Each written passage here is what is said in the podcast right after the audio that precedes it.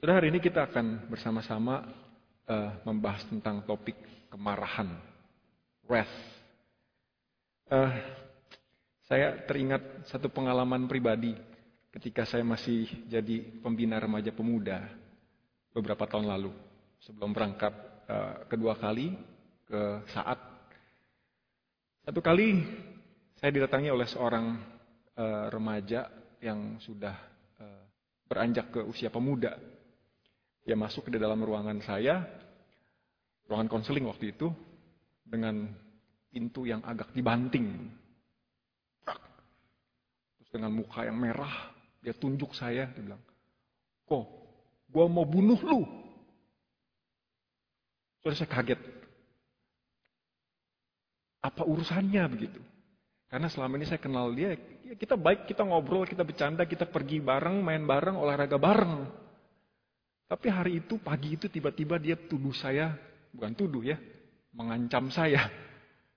Dengan ancaman yang bukan main-main gitu. Gua mau bunuh lu. Saya singkat cerita, akhirnya saya berhasil menenangkan dia. Saya coba cari tahu kenapa dia mau bunuh saya gitu. Saya ternyata dari umur 2 tahun dia sudah ditinggal oleh papa mamanya bercerai. Lalu kemudian dia dititipkan sama neneknya dan pamannya. Lalu pamannya itu seorang yang sangat abusive. Dari kecil dia sering digebukin sampai dia remaja. Sampai dia bisa melawan. Papanya entah ke mana, mamanya sibuk dengan kokonya. Dia cerita satu kali dia digebukin sambil meringkuk, sambil, sambil menangis, sambil berteriak, Papa, Mama. Saudara saya jadi bisa mengerti kenapa dia punya kemarahan yang begitu besar. Nah pemicunya dari sisi saya, kenapa dia begitu marah sama saya, ada dua hal Bapak Saudara. Yang pertama, dia tidak terpilih jadi pengurus di komisi pemuda waktu itu. Padahal bukan saya juga yang pilih. Jadi kita semua diperlakukan sama dengan standar seleksi dan filterisasi yang sama untuk bisa jadi pengurus dengan kualifikasi yang sama. Lalu yang kedua, yang bikin dia lebih marah lagi adalah karena dia putus sama pacarnya, katanya gara-gara saya. Saya menasihati pacarnya untuk tidak pacaran dulu, padahal saya tidak sebut nama. Ternyata akar masalahnya adalah dia merasa ditolak.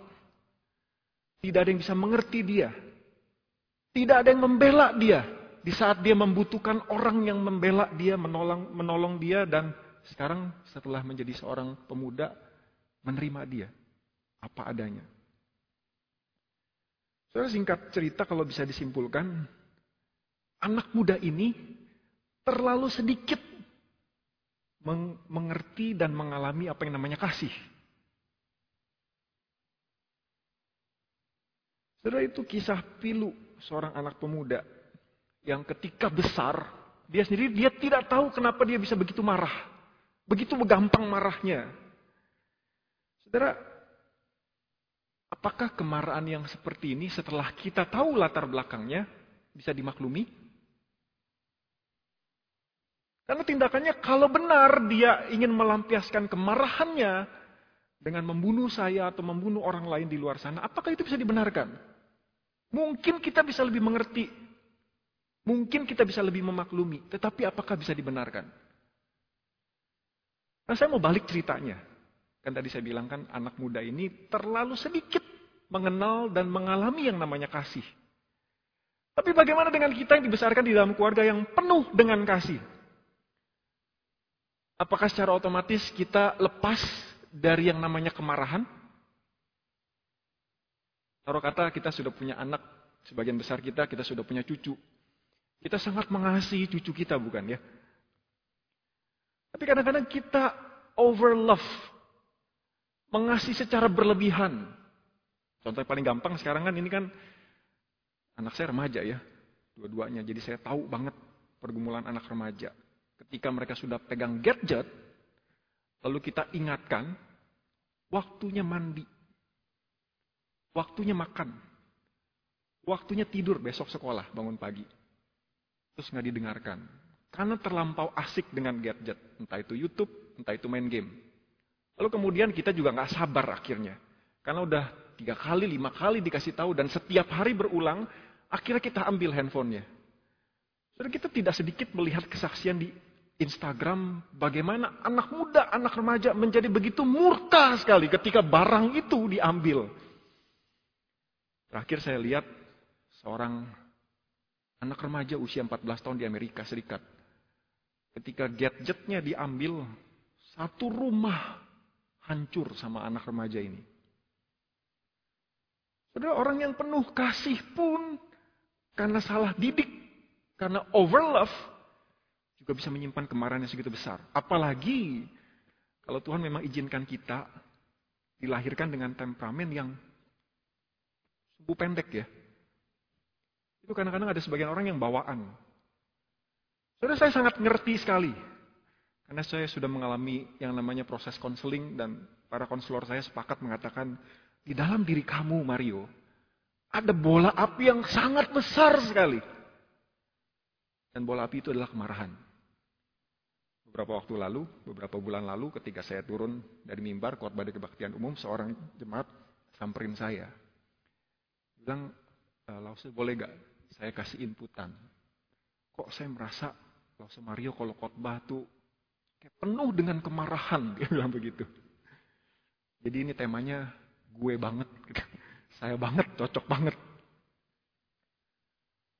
Saudara kemarahan itu bisa timbul dari hal yang paling, kalau anak-anak sekarang, hal-hal yang paling receh.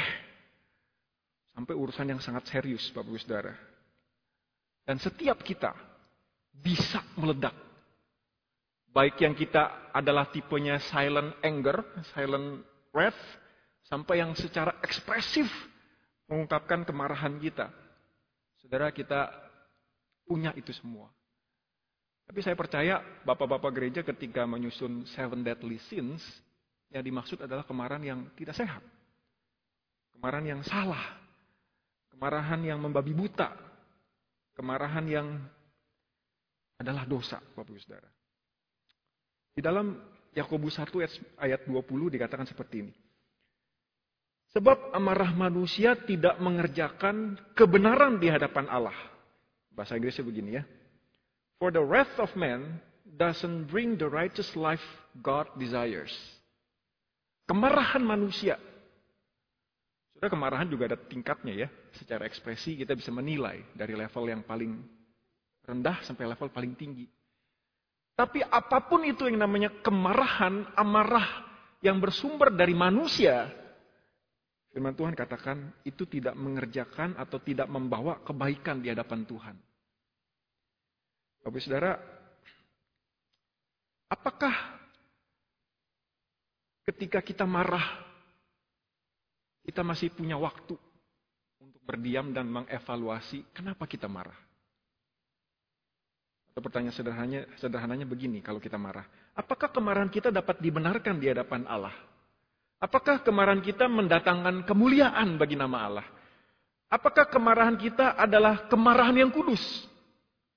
Kemarahan yang saleh. Saya tiga hal yang harus kita pikirkan waktu kita sebelum marah, waktu kita marah, atau setelah kita marah. Tentu paling baik adalah sebelum kita marah. Karena kadang-kadang, atau cukup sering, kita marah ya pokoknya marah aja, udah gak kepikiran apa-apa. Tapi mari kita belajar untuk berhenti sebentar.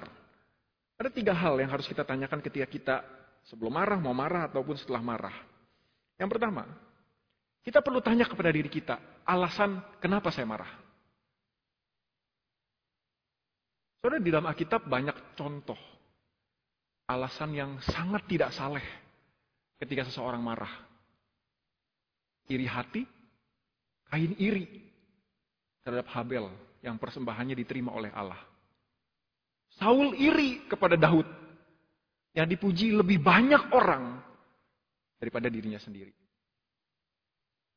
Saudara-saudara Yusuf iri.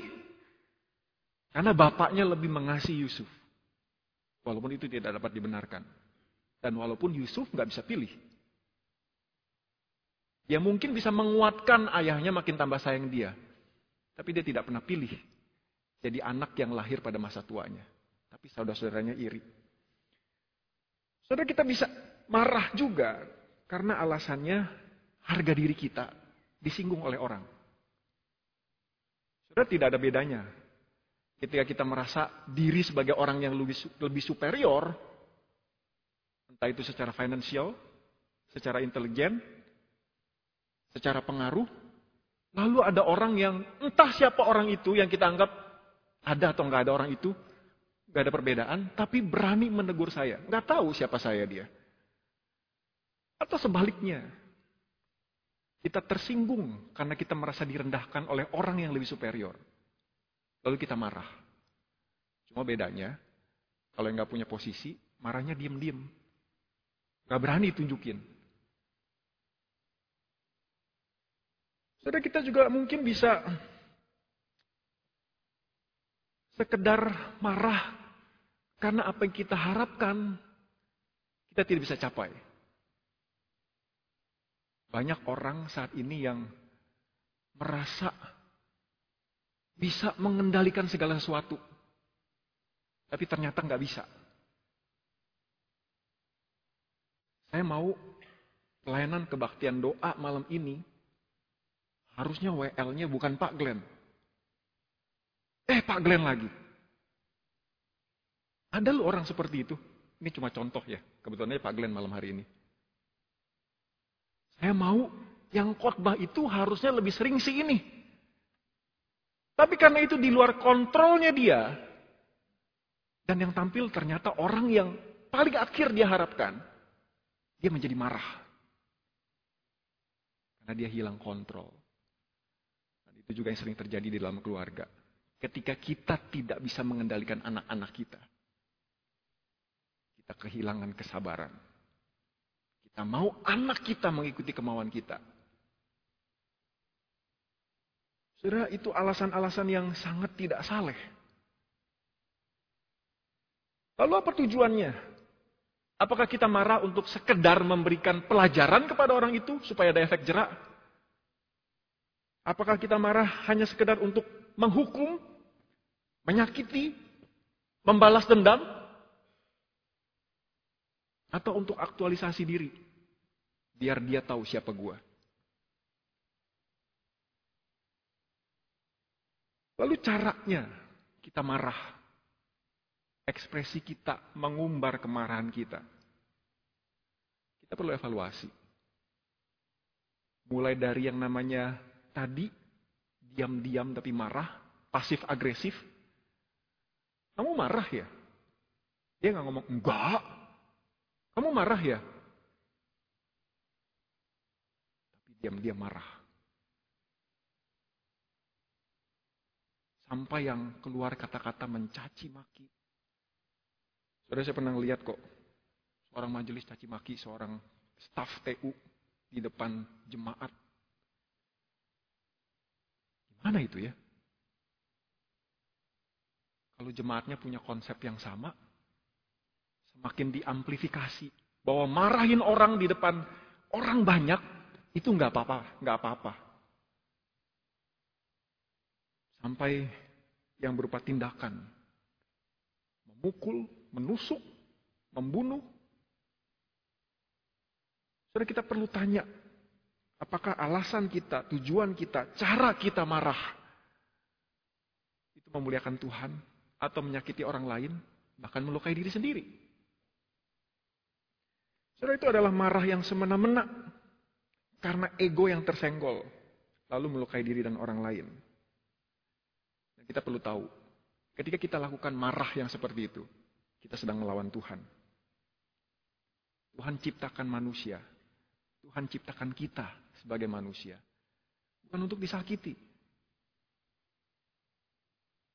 Saudara, akibatnya sudah tentu. Ketika kita memiliki kemarahan yang tidak sehat, orang lain dirugikan. Ada yang bisa kehilangan pekerjaan, ada yang susah cari pekerjaan karena berita yang diviralkan. Sudah kemarahan yang sangat-sangat tidak salah itu luar biasa dampaknya. Mari kita pikirkan coba kasus tentang Ferdi Sambo, terus Mario Dendi, yang viral. Setelah mereka menjalani masa hukuman,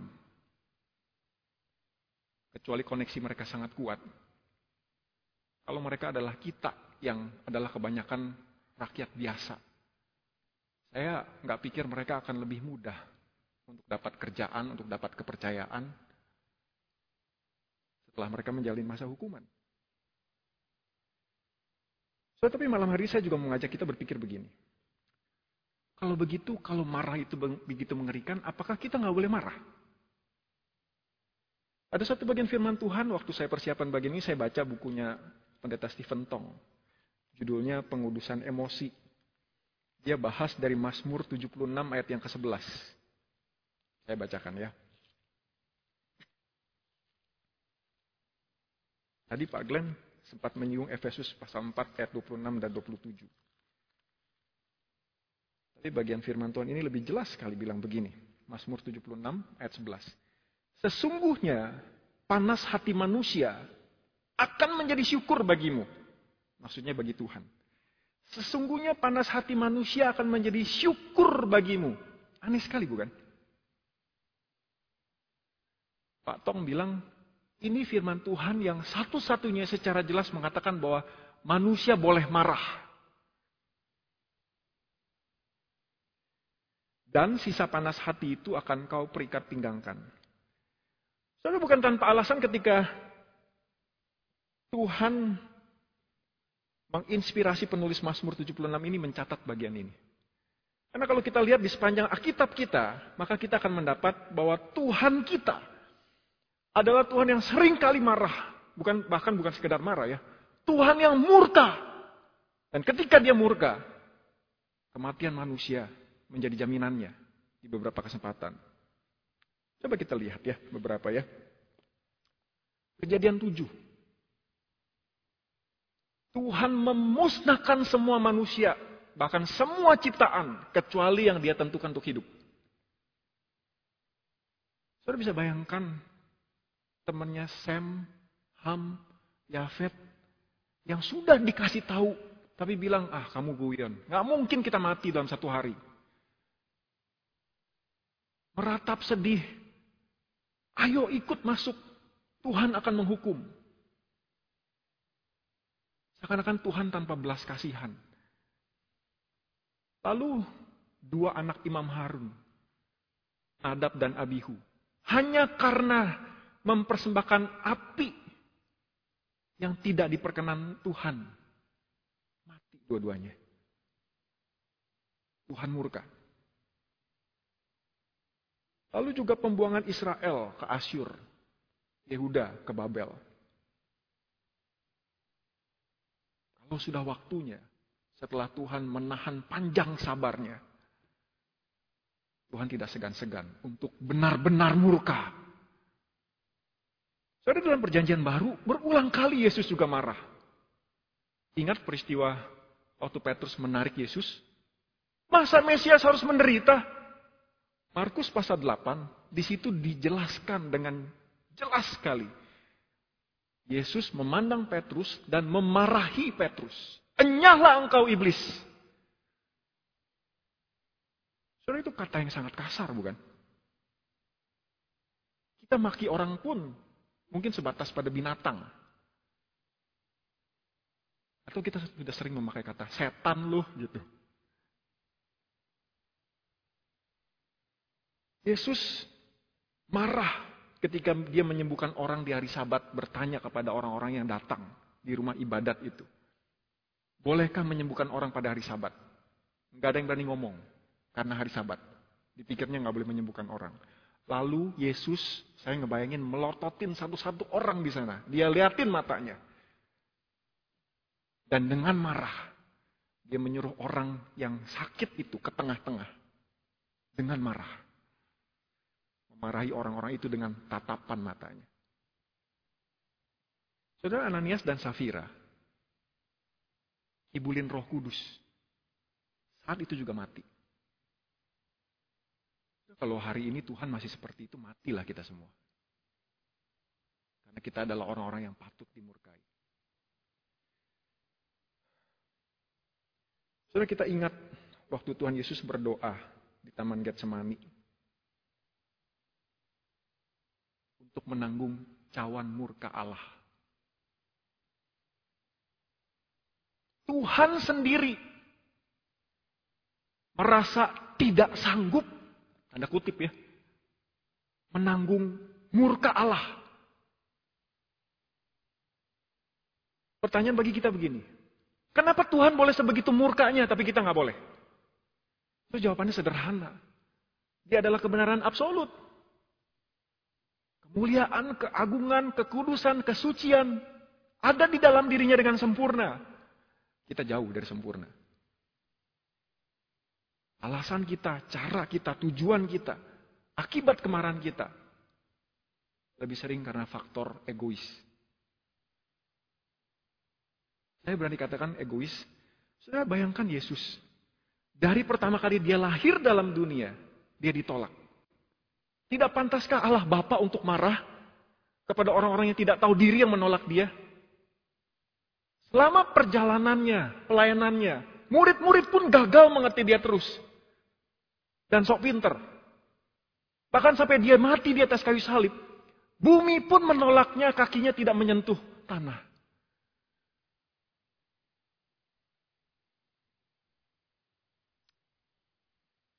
Kalau kita sering merasa dirugikan, dimanipulasi, dimanfaatkan, direndahkan. Bukankah seharusnya kita melihat kepada Yesus? Sudah di awal saya cerita tentang seorang pemuda yang punya luka masa lalu yang pahit, yang harus dibereskan. Dan saya percaya dia harus ditolong dengan konseling. Dan kita yang punya masa lalu seperti itu dan kita tahu sekarang setelah malam hari mendengar bahwa saya harus membereskan masa lalu saya. Jangan sungkan-sungkan untuk cari penolong. Tapi saya mau titip pesan begini Bapak Saudara. Konseling itu menolong kita tahu akar masa lalu kita, kepahitan kita, luka lama kita. Tapi itu tidak akan cukup untuk memulihkan kita kalau kita hanya mengandalkan teknik konseling yang berasal dari rasio manusia. Tanpa kita mengingat teladan Kristus dan apa yang Yesus sudah lakukan buat kita.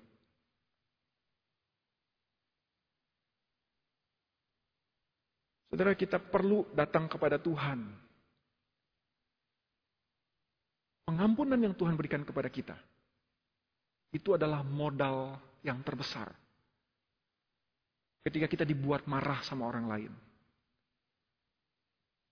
Kita perlu mengingat ketika Yesus mengatakan, ampunilah mereka Bapak. Karena mereka nggak tahu apa yang mereka lakukan. Sungguhkah mereka tidak tahu apa yang mereka lakukan? Mereka tahu Orang yang menyakiti kita tahu tujuannya, memang mau menyakiti kita. Tapi kita terperangkap dalam kemarahan kalau kita tidak bisa mengampuni mereka. Kita mungkin bisa katakan, let go, move on. Tapi dalam hati kita tahu.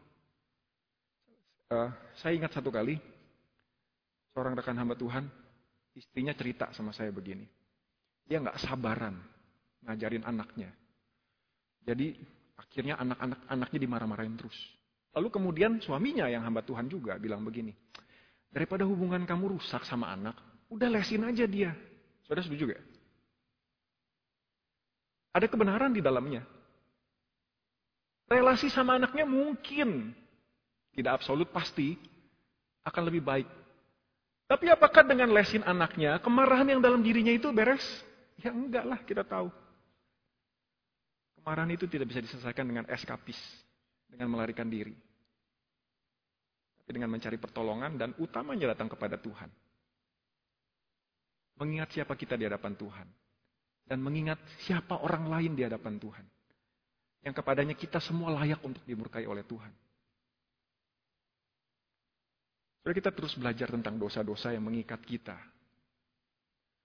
Saya mengakui dan saya bersyukur melalui proses konseling datang kepada Tuhan nangis, marah sama diri sendiri, merasa kecewa, merasa gagal, khususnya jadi seorang papa. Saya tidak abusive sama anak-anak saya, tapi saya agak semi militer sama anak-anak saya. Itu yang membuat istri saya, kalau saudara pernah ingat, saya pernah bilang, saya pernah hampir diceraikan sama istri. Bukan karena saya jahat sama istri saya, tapi karena dia nggak tahan lihat saya memperlakukan anak-anak saya. Saya bersyukur pengalaman di saat saya ketemu dengan dosen-dosen yang memberi diri untuk mengkonseling saya, menolong saya. Tapi tanpa pertolongan dari Tuhan yang menyadarkan saya betapa Tuhan mengasihi saya. Dan ada orang-orang lain yang juga menolong saya di dalam komunitas untuk menerima saya apa adanya. Kalau dulu ya di bahasa konseling di dalam terapi kelompok, saya dibilang begini, kamu tuh harus memeluk diri kamu. Saya nggak ngerti bahasa itu. Saya, saya, sampai akhirnya ada yang menerjemahkan kepada saya begini. Saat ini kamu memang Mario yang pemarah. Terima apa adanya. Kamu akui kamu adalah Mario yang pemarah. Gak apa-apa ya Mario ya. Ini kalau teknik konseling ya. Gak apa-apa Mario. Kamu pemarah. Tapi ada teman-teman saya yang merangkul dan memeluk saya, menerima saya. Menjalani proses untuk memadamkan bola api kemarahan saya. Kemarahan itu jangan ditahan, jangan dipendam, jangan disangkal. Diakui. Minta pertolongan. Datang pada Tuhan. Saya nggak percaya Tuhan sudah memberikan yang terbesar, yang terbaik anaknya sendiri. Masa urusan kemarahan Tuhan gak mau beresin kalau kita sungguh-sungguh datang kepada Tuhan. Mari kita berdoa.